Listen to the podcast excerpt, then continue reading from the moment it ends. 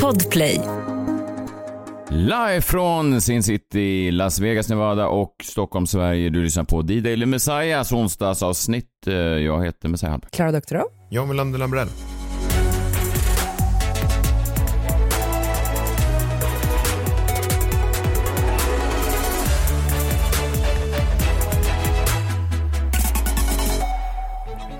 God morgon på er. Eh, Det är en härlig eh, onsdag. Vi har sånt eh, fint eh, hotellrum här Klara, så vi ser ju då solen gå upp över speglas i de här olika kasinosarnas eh, husfasader, de blanka husfasaderna. Det är vä- väldigt trivsamt. Jag vet inte, i, i Huddinge där kan man se hur det liksom speglar sig när solen går upp i någon, i någon sån gängmedlems pistol eller i någon sån. Vårbynätverket. som svischar förbi. eh, Deras eh, pampiga vita villor med sådana här kolonner. Annars är det ju pendeln som solen speglas i. ja. Ja, det är fint. Carola har varit i eh, trubbel, eller Carola har eh, blivit intervjuad i eh, Svenska Dagbladet och sen eh, gick ju Alex Schulman ut och sa att nu låter Carola som Jimmy Åkesson. Jag vet inte, har ni eh, hängt med i den här historien då att Carola uttalar sig lite vad hon tycker om, ja, jag vet inte, hon säger väl det som många säger när man börjar komma upp i den där 60-årsåldern att Sverige inte längre är vad Sverige är eh, eller har varit Mm. och ehm, ja, det, jag vet inte, kan de, kan de kanske få tycka det? ja. Kan man tänka sig. Jo, men jag blev bara så förvånad för jag har inte läst hennes citat men jag blev förvånad över att jag hade glömt bort att Carola åkte ner till, jag antar att det var Lesbos och gav parfym till flyktingar. Att vi glömde det så lätt och snabbt, är inte det märkligt? Var det det enda hon åkte ner med? Ja, hon- pre- presenter till flyktingar, det här kan de behöva. Hon sa då att det var hennes dotter Zoe som ville ta med sig parfymer, men de hade tagit med sig parfymer och gett bort då till de här människorna som kommer av, ja men antar att det är båtflyktingar och som inte har en pinal med sig. Och då får de en härlig, väldoftande parfym. Ja men det blir som verklighetens, eh, den här eh, senaste filmen av, eh, vad heter han regissören? Det finns många att välja på ska jag säga. Ja men han. Den där, Triangle of Östlund? Sadness, Ruben Östlund. Ja, det Ruben finns Östlund, väl bara en ja. svensk som man tänker på. Ja. Men eh, för det var väl lite sån, sån stämning där också när den här killen hittade en parfym på stranden. Men skitsamma, märkligt att vi glömde bort det. Mm. Alex Schulman skrev då att nu låter Carola som Jimmy Åkesson. Man tycker lite synd om Carola. Sen är det lite förvånande också att hon inte förstår, för att de hade tydligen fått läsa citaten innan också, hennes management och sådär. Och, och det är väl A och O just det där att man, man märker ju ibland när reportrar är inne och nosar på sånt där. Alltså det är ju, de lyser ju upp ögonen på reportrarna när, när de förstår att det finns någonting här. Det är ju en reporter som förstår när Carola går in i de här frågorna att hon sitter på guld och så låter de bara Carola tala på. Och Carola verkar ju inte tänka på hur det här kommer vända sig mot henne. Och jag, man kan ju inte kalla en reporter taskig för det är ju deras jobb, men jag menar det är konstigt att hon efter så många år, liksom 50 år i eh, rampljuset inte, Så gammal är hon väl inte? ja men från 16, nej okej 40, men vadå hon måste Jo, ju, hon var ju med i Hylands hörna ju. Det skrev ju Alex Schulman i sin krönika. Så hon är ju inte... Hon är Jo, inte men det kan nog 66 stämma. år, det kan hon väl inte vara? Nej, men Va? säg att hon är 56, säg att hon är på 40 år. Menar, Okej, bara- men jag ja. menar bara att hon inte känner till det. För, för man vet ju om det. Jag minns i början när jag, um, när jag blev intervjuad då, så drog man ju ofta så här skämt så där som sen i text såg rätt absurda ut. Jag kommer ihåg um, när vi, jag, jag och min fru var gravida då med vårt andra barn så frågade någon, eh, jaha, är ni gravida? Var det, var det frivilligt? Och då sa jag, jaha, du menar om det var en våldtäkt? Och, och eh, det var ju eh, det var kul i, eh, i stunden tyckte jag, men i text så såg det ut som en ba- barock fråga om du menar om jag, om jag då har befruktat min fru med, med våld. Ja. Och sen har, vi, sen har vi då behållit barnet. Ja, Eh, och så var det inte. Nej, så var det inte. Nej. Nej, nej verkligen inte. Men, men just det, det är ju sånt där som, som man ser i text sen när jag fick citaten, att de säger, nej men det här kan se lite, det här ser fel ut. Mm. Och det tänker man Carola också borde ha känt när, när de är inne och nosar på allt det här. Allt det här med blomstertid nu kommer och så fort någon börjar fråga om blomstertid nu kommer eller det kommer liksom på tal så säg, låt bara, håll käft. ja, men eh, framför, hon kanske ville ha sagt det här, men det verkar ju inte som det eftersom hon gick ut på Instagram och sa att hon var orolig. Ingen vill väl ha det här? Nej, det verkar ju inte som det. Nej, ingen vill väl Men jag ser i alla fall fram emot eh, Carolas nya singel. Främlingsfientlig. Oh. Det är det som är så härligt med, med John. Även när han är på semester så jobbar han. Han slutar aldrig jobba. Det där är... Det där var ju nivå med min pappas skämt verkligen. Men jag tycker ändå att jag, jag måste skratta. Det är lite roligt. Inte en lugn stund får han. Han vaknar upp och så boom hade han den där direkt. Ja. Bara kommer till mig. Det är som skickat från Gud. Det är intressant det där med vad man säger, när man säger och hur man säger det. Det är också väldigt uppenbart när man är här i USA, för här är väldigt eh, många människor som säger alldeles för mycket om alldeles för lite.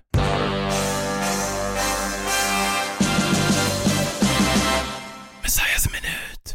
Det här har jag för mig att vi pratade om förut och det här är väl egentligen ingen, nej det är ju verkligen ingen ny spaning. Vi pratade om det förra gången vi var i USA också och det vet ju du Klara, benägenheten amerikaner har att prata. De, de söker upp folk, de ser saker de säger. Om man har på sig en rosa tröja så kan man ju inte gå igenom en hotellobby utan att någon säger pink shirt. Man, that's a pink shirt. Alltså att de är så som, som deras synapser är så, Ja de är som barns då. Att det Ja, finns de inget hela tiden ordassociation. De hör ett ord och så tänker de på någonting och så måste de säga det. Eller de ser någonting och så tänker de på någonting och då måste de säga det. ja, jag och Jan går och samtalar på stan så ser man nästan hur någon får korn då. Någon kan vända sig om på gatan. Man ser liksom hur de går och lyssnar, lyssnar, lyssnar.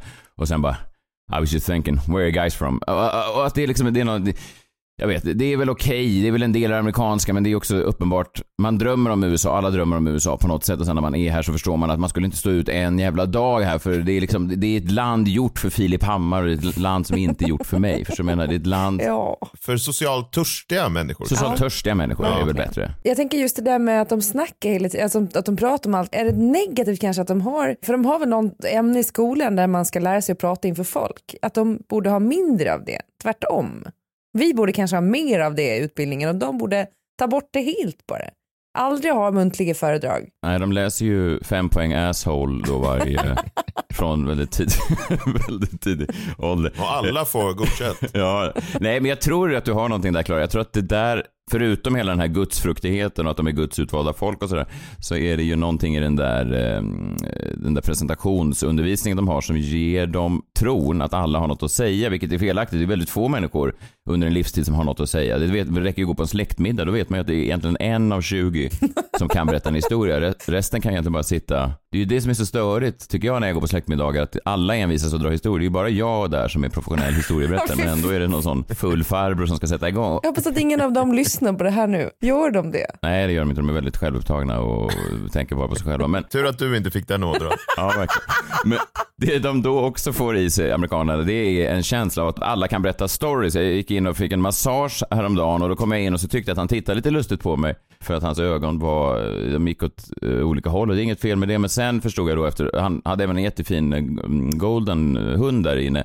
Och det var hans sånt eh, leddjur. Han var ju då en sån blind massör som man hör om att, att blinda då får, eller han var nästan blind, han såg bara ett väldigt litet synfält och han började massera mig och sådär och eh, väldigt skickliga händer. Men hans problem var ju inte bristen på syn, hans problem var ju bristen på förmåga att berätta en historia. För han var ju otroligt dålig. Så det sinnet stärktes inte av Nej, att han var nej, blind. nej. Man hade ju kunnat tänka sig att historieberättaren skulle förstärkas om man inte ser så bra. Det är en konstig superhjälte i och för sig. Jo. Som är blind och sen berättar historier i hela, Ja, hela men då, filmen. om... Ja. Prata eh, fienden till döds. Det är det han gör, det är hans superkraft. Ja, men han frågade vad vi skulle i USA och så sa jag olika ställen och så sa han, hade han en story på varje då. Så pratade han, have you been to Hawaii? Så sa jag, no. I went there once. I went out on a boat fishing and I got in a real big one, a 50 pounder. And then when I got into shore, uh, they only gave me uh, half the fish. och jag sa, Vadå, han fick bara behålla halva fisken? ja, okej, du tyckte det här var spännande Vad hände med den andra halvan då? var- det var det- Vad- vad- vad- Vadå, så om man kommer in med en, en Ja. hel fisk till, Ja. till shore? Ja, för att i Hawaii så är fisk tydligen lika mycket värt som guld, så att de tar fisk. Okej, men det kanske inte var den sämsta historien, men det var ändå... Det var ändå Wow! Ja, det var en historia. Ja, men om Hawaii, att han var ute och fiskat en gång. So, have you been to Chicago? Yeah, I was there uh, once last year. I didn't see a lot. Jag bara, nej, men det är ju uppenbart såklart. Men it was a very noisy city. Almost as noisy as New York City. Slut på historien. Alltså, att, Oh. högljutt. Och sen så pikade det någon gång när han fick reda på att vi skulle till Las Vegas och sa han, do you like Jimmy Buffett? Och jag ljög och sa att jag gillar Jimmy Buffett. Och sa han, well, Det ljög du inte om. Jimmy Buffett has a place there. You should go there. I was there once. I went in there uh, to the restaurant. Crazy, right? Because Jimmy Buffett had been there already that day. So when we went in there in the afternoon, all his fans were still there, drunk. So we uh, left immediately. You should really go there. Jimmy Buffett då... Nej men om han historien hade, varit- om han var... hade varit där, ja, då hade det varit vi- en historia. Ja, knappt att han var på sin egen restaurang. Nej, knappt. Det är knappt en historia om Jimmy ja, Buffett att hade Jimmy varit på Buffett var på restaurangen Jimmy Buffett. Men vad Nej, det är fan- knappt en historia. Vem Nej, fan men- är Jimmy Men att Jimmy Buffett? Buffett hade varit där. Vem fan är Jimmy Buffett? Han är en countryartist som har en, en restaurangkedja som heter Margaritaville, döpt efter hans låtar. Och det är Ja. bara ni som kan Nej, men nej, det sånt var- där. Era jävla amerikanofiler. Jimmy Buffett. Ja, men det, det, det, det, det är inte en historia att, att Jimmy Buffett har varit där gott och sen var det fulla människor på restaurangen så de gick, åt inte gick till en annan restaurang. Han åt inte ens. Nej, Och de ändå gick direkt. rekommenderade han Ja. Ja, ja. Så här är Ja, amerikaner jämt. I alla fall, vi var ute här häromdagen och flög helikopter över Grand Canyon, som man gör när man är ute på arbetsresa. Det är ju, ja, det är ju såklart olika vad man väljer för konferenser för sina företag, men, men så jobbar vi här på JVL, MOP Productions. Då eh, flög han oss otroligt, alltså rakt upp. John var lite rädd, men det var en väldigt stabil helikopterpilot. En superamerikan och jag kan faktiskt förstå vad ni kvinnor ändå ser hos det här. Jag har ju alltid ifrågasatt den här ja men du vet den här stabila mansrollen liksom, den här, eh, ska man säga, en, eh, någon slags anti-Woody Allen, alltså motsatsen till Woody Allen typ. Mm. Är inte alls neurotisk. Nej, utan stabil. En man som kan hantera en helikopter och också såklart fixa en garageport och prata med myndig stämma. En sån man man vill ska flyga ens helikopter. Ja, verkligen. Man vill ju inte att någon sån liten vimsig kille Men sitter man vill och... inte att Woody Allen ska flyga en helikopter. Nej, och man vill heller kanske inte att du eller jag ska flyga en helikopter. Verkligen inte. Nej. Vill man att Filip Hammar ska sitta och eh, flyga en helikopter? Eh, Nej, nej! Antagligen. Nej, nej, nej. Nej. i alla fall lite historier. Ja, man får kanske historier om olika släktingar till olika kända amerikaner som kanske varit i hans hus. Eller inte, vad vet jag? Ja, ja, ja. Möjligtvis. Men det här var en riktig, och jag kan förstå en sexuell attraktion till den här mannen. Men sen gick den över då när han landade perfekt på en liten, liten smal klippavsats mitt i Grand Canyon. Alltså du vet som en fickparkering fast med en helikopter. Ja, Du vet om han är Dör. liksom, Nej, fy fan vad obehagligt. Usch vad hemskt. men om du vet om han är liksom på riktigt två meter till höger så kraschar vi ner i någon ravin. Är han två meter åt sidan kraschar vi ner i en ravin. Han land, det är otroligt och här är man ju, jag ska inte säga att man är superhård men man kan i alla fall förstå attraktion. Hade jag varit kvinna och singel så hade jag tänkt, är den här mannen ledig? Men sen plockar han fram då sin superkraft, eller sin brist på superkraft. Allas amerikaners då brist på superkraft. Han har inte förmågan att hålla käften, eller någon har sagt åt honom att han kan berätta historier. Det är så uppenbart när man är på världens mest fridfulla plats och någonting han också poängterar i början. Han säger This is amazing. You never, never, ever anymore in society get total peace and quiet. You never get it anymore. Listen how peaceful it is. Just listen to how peaceful. You can really hear the birds here, the colibris. You can really hear... hear That reminds me of one time when I was out with my wife. Alltså, bara- Ja, det var helt sjukt alltså. Inte en sekunds tystnad var det. Ja, sen pratar han alltså non-stop i en timme när vi var i den här ravinen. Då försökte göra liksom, du vet, så här, 17 olika inspelningar. Det enda vi vill ha var en kort video när man satt då i totalt lugn. Det är lite härligt men man hör i bakgrunden i hans jävla historier. Jag har några ljud här faktiskt. Jag har, här, är, här är en, när jag till slut tänker att han ska hålla käft, då har han haft en svada i 20 minuter. Så jag placerar John kanske lite, är det lite gayigt att placera dig på en klippavsats för att ta en tjusig bild? Det är inget fel med det, men det är det, vi ser ut som att vi kanske är från West Hollywood och är ute på en k- Det är kärleksresa. det man gör där. Ja, ja visst. Och det är väl inget fel att vara inte lite... att du placerade mig på en klippa. Ja, men jag sa sitt där och se söt ut. Ja, ja, just det. Och att framförallt då i lugnet. Ja, i lugnet. Ja. Och så tänkte jag till slut nu håller han tyst här. Och det här, det här är ett kort klipp, men då tänker man, du, du får kanske en sekunds tystnad. Och sen hör man honom i bakgrunden. You know what's really cool? You gotta check us out.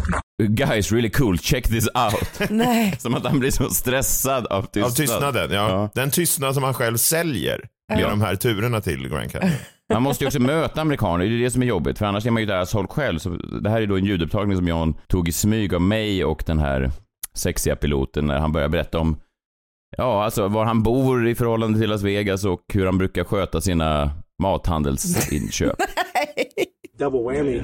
You're like, you're like, oh god, again. Like, I might, you know, I'm, I'm usually pretty good, but people get their eyes are itching or they're, you know, sneezing all the time. But Do you live in Vegas or? uh, yeah, I'm in Henderson. There's three. There's Henderson, Las Vegas, and the North Las Vegas. Yeah. It's pretty much all the same, but yeah, it's it's, it's Henderson. So I drive less than 20 minutes to work, Cool. which is perfect. That's about a couple songs on the radio, kind of like, what am I getting myself into? And then on the way home, you kind of just kind of Yeah, chill out yeah, a little yeah. bit. Good to get off the strip. Yeah, swing by the store, and then I'm home. I'm already unwound.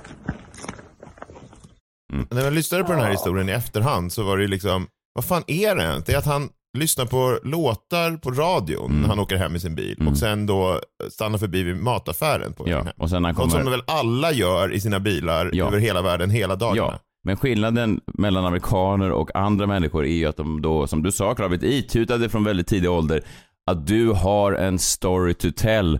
So tell it to as many people as you fucking can while you're alive. Och, och det är ju det de gör. Och det, är så, det blir bara så uppenbart att det här landet är ett land för Filip Hammar-typer och inte ett land för Messiah Hallberg-typer. När vi stod där på världens mest fridfulla plats och den här sexiga, sexiga piloten inte kunde hålla käften ens en enda jävla sekund. Trots att den här jävla piloten hade själv påpekat att vi flög ut hit till obygden just för att finna ro och frid.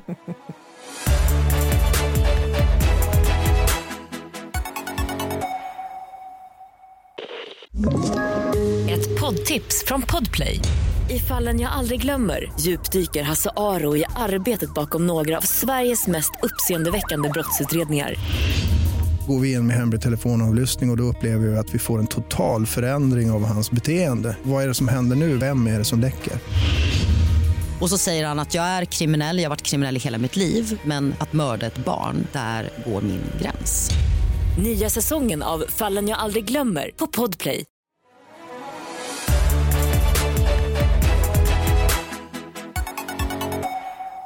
Ni har ju varit utanför landet ett tag nu så ni kanske har missat är att Svenska Celiakiförbundet, säger man celiaki eller celiaki? Celiaki tror jag. Ja, Svenska Celiakiförbundet, John är ju kopplad, eh, hans tjej är ju celiakiker. ja du är med, jag är medlem. med, medceliakist. Ja, ja, Nej, ja. medlem vet jag inte. Jag betalar inte in någon avgift någonstans. Men det är, jag är medceliakiker. Ja, precis. Och det här är ju då en organisation för de som lider av glutenintolerans eller allergi. Men de har då eh, blivit upprörda för att många har hört av sig och säger att de blivit nekade och göra lumpen. Och man tittar nu på om man ska anmäla det här till diskrimineringsombudsmannen för att få en individuell prövning då. Det som har hänt är att det är diverse människor då som har vittne om att de har försökt göra lumpen och sen blivit, eh, vad heter det, ja, men nekade helt enkelt för att de har haft glutenallergi. För ni gjorde väl aldrig lumpen ni två? Nej, precis. Ja, vi kom ju faktiskt fram båda två då i vi var i mönstringsåldern när Sverige historiskt nådde någon slags mm, lägsta nivå Peak för... i uh, nedrustning. Ja, en peak Precis. i en, eh, en fredstidstanke liksom. Att, att kriget hade kommit och gått och skulle aldrig mer återstå. Så att vi... eh, Ja, det är så jävla svenskt också. Det var inte så länge sedan man faktiskt gick runt och kände så. Jag kommer ihåg att jag hånade alla som varnade för ryssen någonsin. Ja, ja. Det finns ju journalister som satt och väntade på det här jättelänge och de hade ju rätt då, så att jag får väl erkänna att jag hade helt fel. Mina militäriska spaningar var, eh, hör och häpna, inte helt eh, korrekta. Men nej, vi gjorde inte lumpen och man Nej. kom undan med vä- väldigt... eh, Jag och ingen ville ju göra det heller. Jag kom ju undan med att jag hade, fick huvudvärk av fysiska aktiviteter, vilket jag ibland kan få. Min kompis som jag var där med kom ju undan på att han hade torra ben. Så att, jag menar, det var ju liksom lätt att komma undan. Just det. Torre ben är otroligt. Men huvudvärken den kan ju bero på celiaki eller celiaki. Den kan ju bero på glutenintolerans. I alla fall så eh, har ju Försvarsmakten blivit tvungna nu att komma ut med ett svar på det här och, och vad, det beror på. Och säger då att man inte kan garantera glutenfri kost och att det finns tillgängligt under exempelvis krig eller en längre insats. Uh, och då blir ju glutenintolerans såklart ett hinder. Jag menar, om du hade en kompis John som inte fick göra lumpen för att han hade torra ben så förstår man ju att det är lite svårare om man är glutenintolerant. För jag håller fan i mig med där och då måste jag ändå säga med full respekt för din flickvän Johanna som jag vet har det här. Det är en fruktansvärd sjukdom. Glutenintolerans eller glutenallergi som liksom bryter ner hela systemet och om man inte får rätt diagnos. Jag önskar inte ens min värsta fiende en sån diagnos för att man kan inte typ äta något som är gott längre. Livet blir ju jättetråkigt. Ja, det var väl att ta i. Men ja, absolut. Nej men alltså för, för mig som är matlagningsintresserad som typ lever på pasta och bröd och eh, allt sånt där som man gör med eh, mjöl så är det ju såklart att det påverkar. Eller asiatisk mat, nudlar, ja ni vet. Jag håller ändå med försvaret här, för säg att det blir ett krig nu då. Ska inte försvaret ägna sig åt vettigare grejer då än håller på att fixa fram specialkost? Jag tänker att ryssen står vid gränsen där och vi liksom mobiliserar glutenfria skorpor för att de här måste få i sig någonting som inte innehåller gluten. Och sjukvårdspersonalen, de går på knäna när de här celiakisterna, de kallar sig själva så, det är inte jag som kallar dem för celiakister. När de har råkat ha fel burk ravioli och nu ligger där med förstört tarmludd Samtidigt som soldater då med bortsprängda armar förblöjda till döds utanför fältsjukhuset. Det är ju sånt där, om man liksom hårdrar det, som kommer att ske. Ja, det kanske inte är ett jätteproblem att vaska fram glutenfri kost.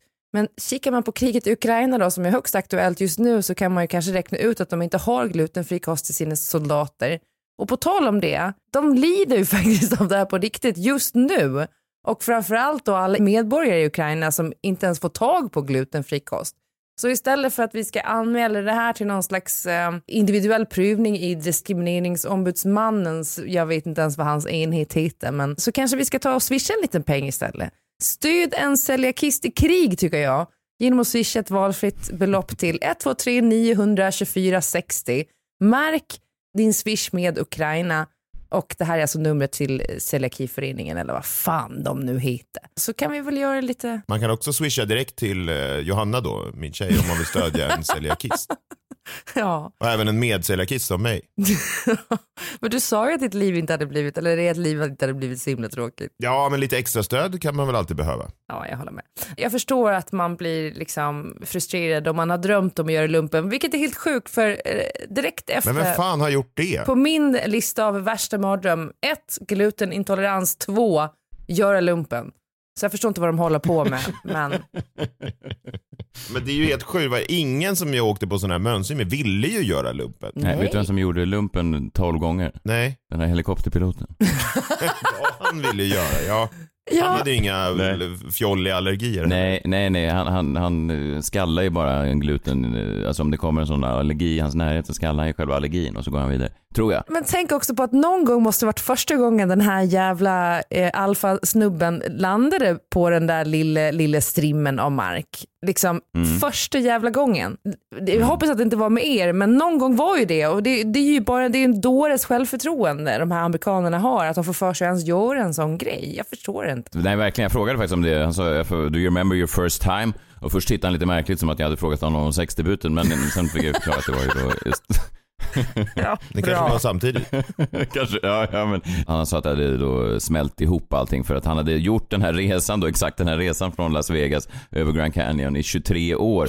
Så att han numera kände sig väl väldigt säker då på sin sak. Han var inte så jävla alfa igen. Jo, han var alfa, men han var alfa på ett skönt sätt. Han var liksom inte en, förstår man, han var inte en, en kille som skulle trycka ner Woody Allen i toaletten. Han var bara Nej. väldigt, väldigt han tyckte bara väldigt mycket om att höra sin egen röst och det är en väldigt tur att man inte har det i draget för ibland kan det vara ocharmigt. Har jag Han, hört. han var amerikan bara. Ja, han var nog bara amerikan. Han var nog bara amerikan beväpnad med helikopter. Det här var väl egentligen allt vi hade för idag. Eh, Imorgon är vi tillbaka. Det är vårt sista avsnitt från USA. Och sen ses vi eh, på fredag i eh, Stockholm igen. Men imorgon är det krimmorgon. Då ska vi prata om ett fall. eh, Vi ska prata om en känd person som faktiskt blev knäppt. Det är så man säger i gangsterkretsar. Knäppt här i Las Vegas. Har du några gissningar? Klara? Som blev knäppt i Las Vegas? Nej, ingen aning faktiskt. Nästan mitt på strippen faktiskt.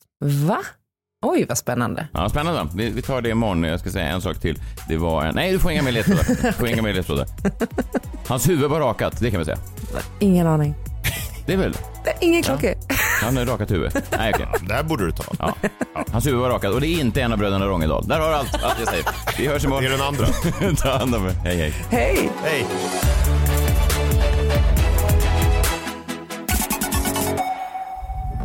Podplay, en del av Power Media. Ett poddtips från Podplay. I fallen jag aldrig glömmer djupdyker Hasse Aro i arbetet bakom några av Sveriges mest uppseendeväckande brottsutredningar. Går vi in med hemlig telefonavlyssning och, och då upplever vi att vi får en total förändring av hans beteende. Vad är det som händer nu? Vem är det som läcker? Och så säger han att jag är kriminell, jag har varit kriminell i hela mitt liv men att mörda ett barn, där går min gräns. Nya säsongen av Fallen jag aldrig glömmer på Podplay.